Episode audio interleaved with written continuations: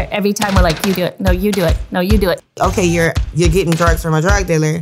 So I just basically did a random drug test. The police came. Uh, her boyfriend came. You made me paranoid now, Dana, that I'm getting replaced. Hi, everybody. My name is Kelly Martin, and you are listening to the second episode of Making It Work, brought to you by FedEx. This is not another podcast about success stories. With the help of entrepreneurs who've already been through it all, we give you business insights you normally just don't hear. Each episode of Making It Work covers one topic, anything from working with friends and family to selling on online marketplaces. In this episode, we're discussing when you should fire your employees. Asking the questions is Tom Scallon. Can I talk to you in my office? These are the words that we never want to hear at work. Sure, it could mean you're up for a big promotion, but if there's a box of Kleenex sitting on your boss's desk, you should probably expect the worst. And it's awful. Getting escorted out of the office by security with nothing more than a few pens and your favourite potted plant, it can be a bleak and undignified experience even if you are lucky enough to get that all important golden handshake. But what about that person that fired you? How does it make them feel? I know, boo hoo. However, none of the business owners I spoke to took this subject lightly. To be honest, a lot of them were reluctant to speak about it at all. The ones that did, well, their experiences were interesting to say the least. But we'll get on to stashing booze and getting high in a little while. For now, I want you to meet David. His California based company Sharkwheel makes wheels designed for tough terrain. I wanted to know, after decades in business, if you ever get used to giving staff their marching orders. It's an awesome story, me and firing people. And first of all, let me give you just a little backstory. My father, who's a professional, he's a literally a rocket scientist. He told me one time, he said, if you ever get fired, it shouldn't be a surprise to you. And he said, if somebody quits, it shouldn't be a surprise to the boss. He said that's the way businesses are supposed to run. It should be obvious that something is wrong and that's why you're being terminated. So, in my personal history, I have had literally hundreds, if not thousands, of employees. I can't count how many employees I've had. I've had three very, very successful companies, and I've had a lot of people work for me. And during that time, I've always had other people or HR or whatever handle the horrible, horrifying task of firing somebody. And one day, and this was when I was about 30 years old, I'm 54 now. Uh, one of the people who generally had to do all the firing came to me and said, Dave, you really need to get a backbone. You really need to fire this person by yourself. And it was a secretary. And this secretary, or a receptionist, more to the point, somebody whose job was to answer the phones, greet people when they came in the door, something simple. But all she would do was do her nails and talk on the phone and be really rude to everybody. And it was just absolutely positively not working out. And I had complained about it a thousand times. So this person said, You need to grow a backbone and you need to fire this person. So for the first time ever, I said, Okay, I will terminate this person. So I got her final check and I called her into my office and I very nicely explained how, hey, you know, you're a really nice person. I'm sure you got a lot of, you know, great opportunities out there. It's not really working here. Thanks a lot. Blah, blah, blah. It turned into the police came, uh, her boyfriend came. Uh, it was an absolute horrifying mess that went on for hours. And finally I turned to the person and I that had told me I needed to grow a backbone and I looked at him. His name was Phil. And I said, "That went great, didn't it, Phil?" and I realized there's certain people that should never be the one firing somebody. You know, there's certain people that can do it and certain people that can't. Um, when you are the only person in a company and you only have one or two other employees, unfortunately, it gets pushed on you. But I have just a horrifying experience with doing that. And it's got to be the worst part of any job is having to terminate somebody, especially when it's emotional. You know, when it's factual, you can pretty much get through it. But when it's an emotional termination of somebody who this is going to make or break their life or this or that, and they got children and blah, blah, blah, and cancer or whatever, it's like, oh my God, how do you do this? So, anyways, it's a it's an interesting topic. I love hearing about it. Do you not feel like you owe it to your employees to do it yourself? Is it not a little bit cowardly? No, not at all. The reason we had HR was that's that side of the business. I'm the owner of the company. I'm not there to have that kind of interaction with you. My job is to make sure you succeed and you have a really great experience at the company. If things go bad, man, there's a procedure for this, and I ain't the guy that does that procedure. Matter of fact, specifically, I will never do that procedure again in a large enough company if I can ever avoid it based on the experiences I've had. It's just when you're the boss, they know you're the final decision. They know they can work you the hardest. When it's HR, that guy don't have a choice. But when it's me, oh, they go for the jugular as happened. It was just horrifying. So, what about when your company was a lot smaller? Uh, did you just sort of Hmm. av- avoid doing it? No, you ended up having to do it, but it was just terrible. It was absolutely terrible. You always felt bad because the other person, if you're firing them, generally they don't want to be fired. They're there and it, they're lazy or something like that, so they're getting a free check, and so they don't want to go. And it's it's never easy. I've I've never had to, uh, luckily, ever do it to somebody that was a friend, but you know, it's got to be the toughest part of being a business owner is having to let somebody go. So, what happened with the receptionist in the end and the police? So, you know, ultimately she went away and that was it. It was just one of those things where, you know, they just knew they could push me. I'm a softie. I've always been a softie. You want it for free? Come to Dave. I'm the guy. So they leave me out of negotiations completely. I'm I'm banned from negotiating anything, any contract, any this, any that. It's not that I don't care about money. It's just that I know it always comes. You know, when you do a great job and you have a great product, the money always comes. So if you just get good enough on every deal or things like that, and I don't really scrape for the last penny on a lot of these things, um, that's just how I am. So for me, it's uh, I'm better off not being in that role. God, you sound like a liability, David.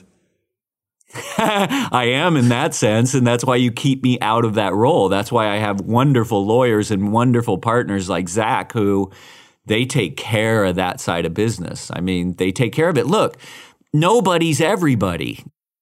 I know David can seem a little bit chirpy on this subject, but that's just his personality. Whether you think he should be firing his own employees or not, his justification for getting someone else to do it is pretty sound. This is HR's job. They're good at this stuff. David is not. I guess he just wants to protect everyone's feelings. But owners of smaller businesses don't have the luxury of giving someone else this dirty work. Owners like Dana, she's founder of Philly based company AnaOno. They make lingerie for women who've undergone breast surgery, so she's pretty used to having difficult conversations. Even so, she's clear that letting someone go is one of the most heart wrenching things for a boss, especially if it's not even the employee's fault. When you start a business, um, the landscape to your business can change quite dramatically and quite quickly. And what you think may be the right position or maybe even the right person can turn out to not be correct. Uh, it could also be correct for a very short amount of time because as your business continues to scale and grow, that person that was really good in the beginning part might not be so good when it jumps to the next level or jumps to the next level beyond that. So to be flexible and to understand that as a business owner that it's not personal, it's very much about building your business and structuring your business so you can improve and grow and continue to run it is always something that you have to judge, especially when it comes to your employee base. Do you think when you were just starting out, you could have maybe done a, a better job of finding out whether people would have been good at the job when when their job role changed a little bit? I think when you're starting out, it's really hard to tell um, because you don't really know what you need. You think you know what you need and you want to fill the holes of which you believe that you need, but you could learn in 30, 60 or 90 days that maybe you made the wrong choice because you're you're jumping into a venture. You may or may not have already had one or started one before in your past, but as those needs change and as the requirements of what needs to be done on a day-to-day basis change, that also changes your people. It also changes your staff. And I think in the beginning, that was really hard for me to digest because you really love your employees, you care about them, and you want to have everybody grow with you. But at the same time, if they're no longer capable of taking out the tasks at hand, you have to move on and you have to find the right fit, or you could really damage your business. How difficult is it to have that conversation? I think letting somebody go is always going to be difficult. Um, it's never an easy thing. It's never easy for them. It's not easy for the business owner.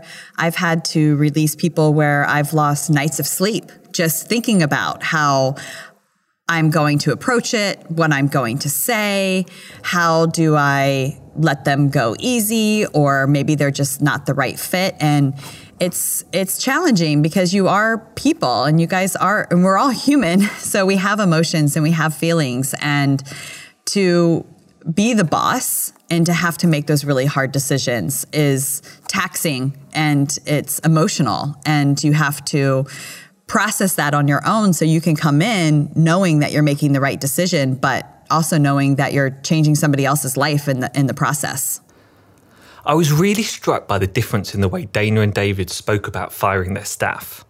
David's been in the game for years. It always feels like there's nothing that can rile the guy. You can tell that Dana's experiences are more raw, and I get it. It must make you feel guilty when you have to get rid of good people. I was wondering if it was any easier if the employee was the one to blame. When somebody really screws up and somebody's not doing a good job, that's easier, right? You can say on paper, you've done X, Y, and Z, and these are detrimental to my business, and you have to go.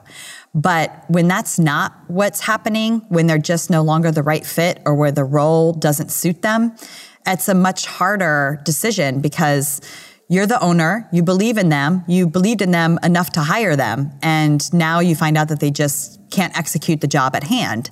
And that's a totally different perspective and uh, view on how you have to look at your employees because as the owner, you have the passion, you have the energy, you're, you have the excitement about what you're doing.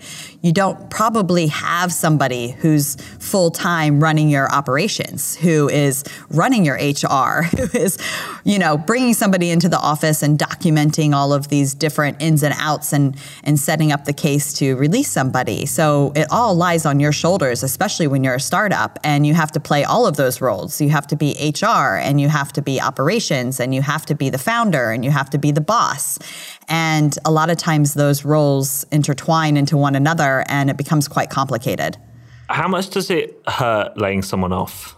Yeah, I think that the first one is always the toughest. Uh, the first one is is hurtful because for me personally, I reflect everything else on myself. So, did I not do a good enough job? Did I not set up this person for success? Did I not give them the management that they needed? Did I not give them the attention and the training that they deserved in order to be successful? But at the same time, you have to focus on the job because you're running a business and you don't have the huge staff you know you're you're likely not starting a business with 50 employees you're starting a business with a handful and it can hurt for two reasons. One, because it's very emotional and stressful, but for another, that if you don't have a replacement, but you have to release this person because they aren't getting the job done, now you're a man down. And when you're a man down and you've got a handful of employees, all of that pressure comes back onto your plate. You know, it's not going on to your other employees because chances are they're already maxed out. And the pressure really lies on the owner's shoulders because you have to get the work done. Whatever that person was doing, you still have to get that work done. And if you don't have the replacement and you don't have the next person that's stepping into that role up and ready to go, it, it hurts your business in a short term because somebody's got to do the tasks at hand, and likely that's you. But I mean, on the other hand, if you if you have someone ready to replace that person, can it seem almost calculating in a way? It does feel like if you're if you are looking down the pipeline and it's not a quick fire and it's not a quick release um, and it's something that you've been planning for, you can plan for the replacements, and that also puts the stress on you because chances are you have to have private phone calls, you have to have secret meetings, you have to be at coffee or lunch or dinner with these candidates because you might not be able to be bringing them into the office because the person that you're letting go might not know that they're on the chopping block. And that disrupts your day, it disrupts your energy. And then when that person does start, even if it's the next day, there's still a training period because chances are you don't have an overlap. You don't have the old person that you're letting go replacing with the new person and having training time in that process. So now you've got to bring somebody new on deck. You've got to onboard them. You've got to teach them their job. You've got to give them the background information. And you're not just down for a day, you could be down for weeks um, just getting that person up to speed. You've made me paranoid now, Dana, that I'm getting replaced. You're listening to Making It Work. Coming up.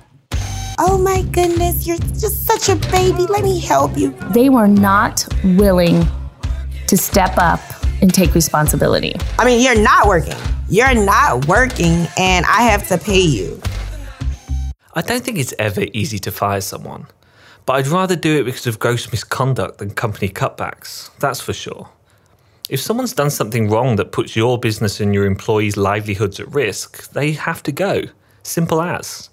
Well, maybe simple's not the right word. Let's listen to what Heidi has to say. She's founder and owner of Heidi J. Hale Designs, a company in Indiana that makes customized jewelry for weddings, christenings, all sorts of occasions. She agrees that the reasons for firing somebody can be pretty cut and dry, but that doesn't mean they'll go quietly. We had one girl, you know, we had no idea she was not checking, she was not clocking out for lunch.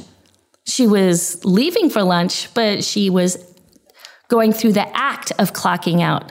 And we had no clue. And she was doing this for um, probably at least four weeks until another employee saw her do it, went over and checked the um, app that we use, and um, brought it to our attention.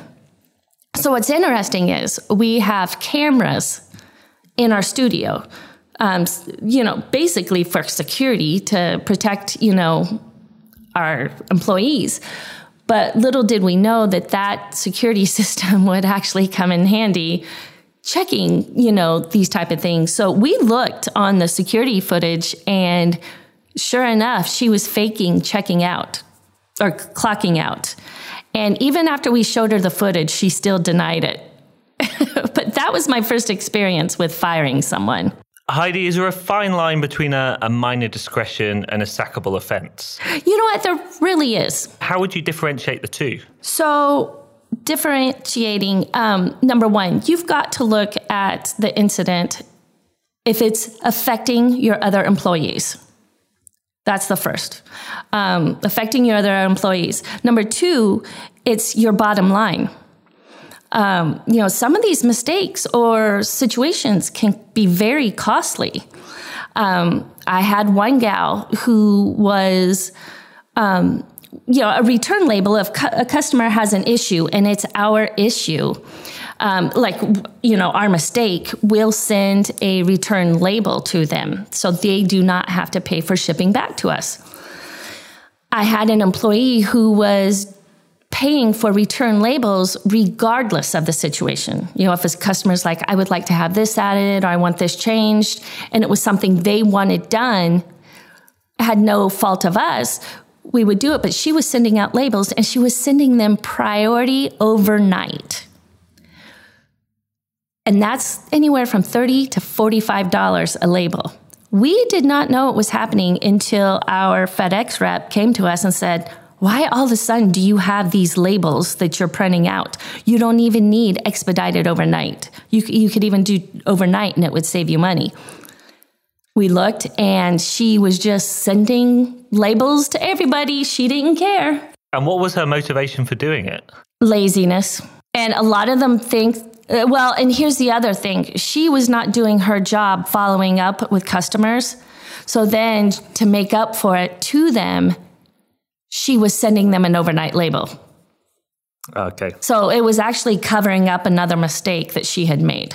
When you realize that someone's done something wrong, um, how easy is it to fire someone? Is it ever easy? I mean, have you ever put it no, off? it's actually not. I had a hard lesson. I, uh, this is the, okay. This is what um, anyone who owns a business needs to know, and you also need to know by state what the laws are. Very important because at the time I didn't know. And here's the other thing, you know, me putting trust into my employees, I was like, you know, I'll just go talk to them. Listen, you know, this is an issue. We need you to correct it. And they're like, oh, okay. What I did not realize is I have to have them sign a paper every time, depending on the issue, whether I feel like the issue will be something that in the end, if they do not fix it, would I potentially fire them? That's what you have to be aware of. Is this a situation that, listen, it's annoying, but I need to be on them to fix it? Or is it something that if they don't correct themselves, I am possibly going to fire them in the end? If it's one of those situations, I have to document it. I have to write the situation, you know, what happened, what I've said to them, how they have to correct it, how many days they have to correct it. Um, then I have to sign it and they have to sign it. And what's hard is with employees, um, they could, when you have them actually document something and they have to sign it, they are very offended by that because they know, okay, this is a pot, if I don't straighten up, they've got documentation and they will be able to fire me. And unfortunately, it comes to that. I've never wanted to handle anything that way, but the laws have forced me to, um, which is a good thing. It covers, it protects me. Um, because the thing is, the lady who cost me all that money in overnight shipping, I did fire her. And I said, Do you understand why you're being fired? And she said, Yes. I said, Do you feel like I had the right to fire? Yes. Would you fire you know, me if I was doing that in your company? She said yes. But she went, um, I fired her. Um, I did not document it um, because at the time I didn't know. And she actually filed for unemployment and she was, she was awarded the unemployment. I had to pay her unemployment for at least six months, which is in the state of Indiana, it's about a third of their paycheck that they get until they find a job because I didn't follow the proper documentation and didn't know the laws beforehand, it came back on me. So even though it protects you and it protects them, on the other hand, of course, it, it forces you to make a big deal of misdemeanors or, or minor discretions. Absolutely. And you know, it's I, it is good. It forces me to do what I need to do because I want to be you know, the nice guy. Come on, you know, can you, you're doing this. Let's not do that anymore. Can you help me out? You know, and I, you know, show them what they should be doing correctly or this or that. And unfortunately, that's not enough. that's the way I work, but it's not enough. And people will take advantage of you, and they have. Because, you know, we're a team of artists, and my employees, I consider a lot of them my family. But at the end of the day, it really is I'm the boss, they're the employees. and what's the best way to fire someone, Heidi? You know, um, that's interesting. I have to think about that because I tell you what, that is the one thing I hate doing being a business owner. Oh, I dread it. You know, my husband and I, you know, work together and it's like, I swear, every time we're like, you do it. No, you do it. No, you do it. because nobody likes the, you know, the negative um, part of the jobs. But if you have been honest with them throughout the time, you've documented properly, they've been given warnings. You can start out with verbal warnings, then you have to go to written warnings. You have to give them time to be able to correct themselves. And if they haven't, nine times out of 10, they knew it was coming. They knew that there were issues. And the bottom line is they were not willing to step up and take responsibility. So, you know, we have, I always take them in a private, closed room. And I talk to them just as if it were a normal day. I say, you know, you know, you know, the situations we have, and I've asked you to do this. And I think sometimes when, you know, you do have a relationship with employees and, you know, we're an open concept studio. So we're all together. And when you spend that much time every day, you know, it is hard, but you just gotta, it's the probably one of the hardest things you'll go through, but you just gotta bite the bullet and do it. Talking to Heidi, I realised that simply having a good reason is not enough to give someone the boot, even if they're effectively stealing from you. You need to do everything by the book. To cover yourself, yeah, but also to give employees the chance to redeem themselves. Akila agrees. She's the owner of Edge Entity, a company in Memphis that makes products to stimulate hair growth. She initially put off firing people, but soon came to the conclusion having bad employees just wasn't worth the hassle. So now, like Heidi, Akila's all about dotting the I's and crossing the T's, with a verbal warning and three write ups. Unless they're taking drugs in the bathroom.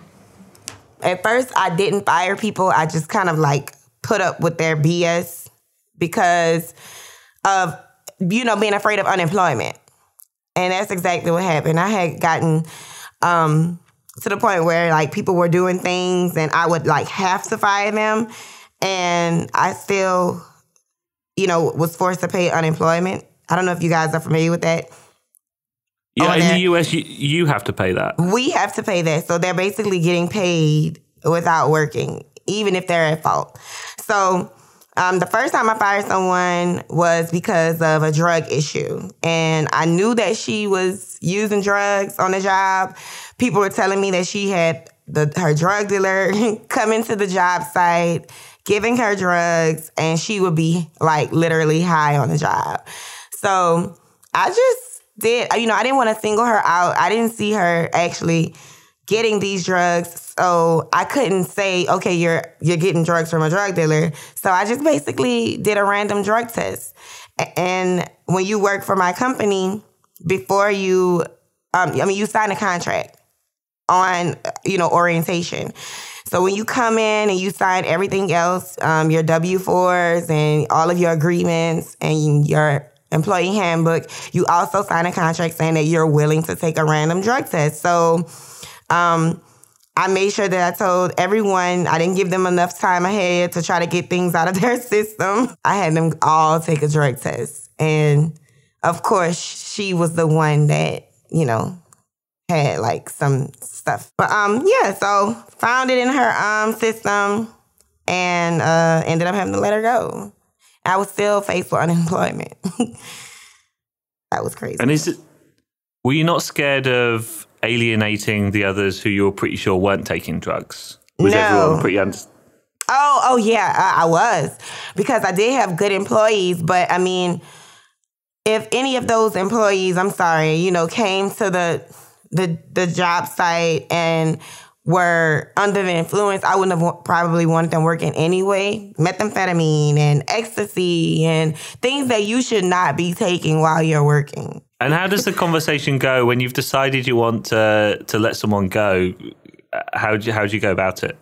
I mean, at first I was actually a little bit nervous, you know, like I wrote it down, um, her her termination papers, and I called her in the office, and that was the longest conversation I've ever had with someone letting them go. I think it was because it was the first time.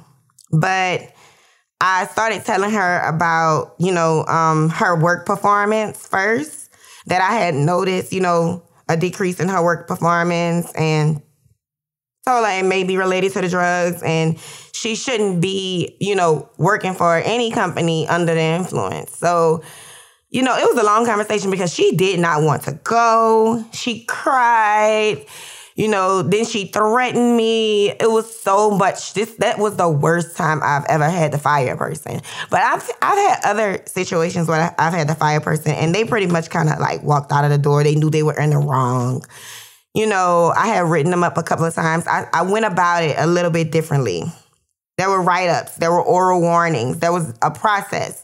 So, all of this was a learning process. I learned that you can't just, in that case, you can't just fire someone. But in other cases, you have to give them, if they are doing wrong on the job, you have to give them the opportunity to rectify whatever it is that they're having an issue with. So to give them an oral warning and sit down and talk to them and give them three write ups and then termination. For one, that's good for me because now I have a record of all of the things you've done. So when it comes down to unemployment, I have something that I could submit to them saying, hey, this person has done all of these things and um, they've signed off saying that they agree that they've done these things wrong. Um, yeah, if they do these things wrong, then they, they are liable to be terminated. So, yeah, um, I've, I've gone about it a different way now. I know Akila's example is an extreme one, but it does highlight the fact that even with these clear cut cases, employers have to keep a cool head and stick to the rules. But however organised you are, however much evidence you have, it can still cost you. When we were doing these interviews, it was difficult for me to get my head around the idea of paying the wages of employees you sacked for gross misconduct. It bothers our entrepreneurs as well. Let's finish up with a little more from Akila, who I think speaks for all of them. I hate it because you're literally working. I mean, you're not working. You're not working, and I have to pay you. You don't get paid as much as you would have if you were working, but I think it's maybe five months that I have to pay you. I have to pay the person, like maybe kind of like a percentage of what they were getting paid before. But it's just the fact that I have to pay you, and you're wrong.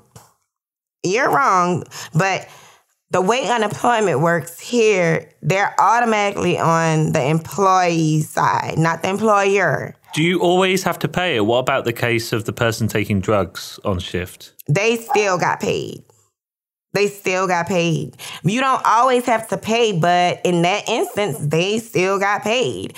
And it's just up to whoever it is who makes the decision to decide, you know, whether they get paid or not. And they decided that that person should still get paid. I don't know. But that makes me a little bit discouraged. But now I'm at the point where if you're a bad employee, I risk the unemployment. You just gotta go. I mean, I'd rather have I'd rather pay the unemployment and don't, you know, and not live in fear that I'm gonna have to pay someone, you know, to, while they're not working here. I'm not gonna keep you here and you mess up and you keep doing whatever you want to do just so I can avoid unemployment. I mean, it's inevitable at this point. You know, it just happens. So, yeah. What's the best way to fire someone? I mean, alone in the room, you know, not in front of everyone else. No matter what the person has done, I'm going to pull them to the side and talk to them calmly.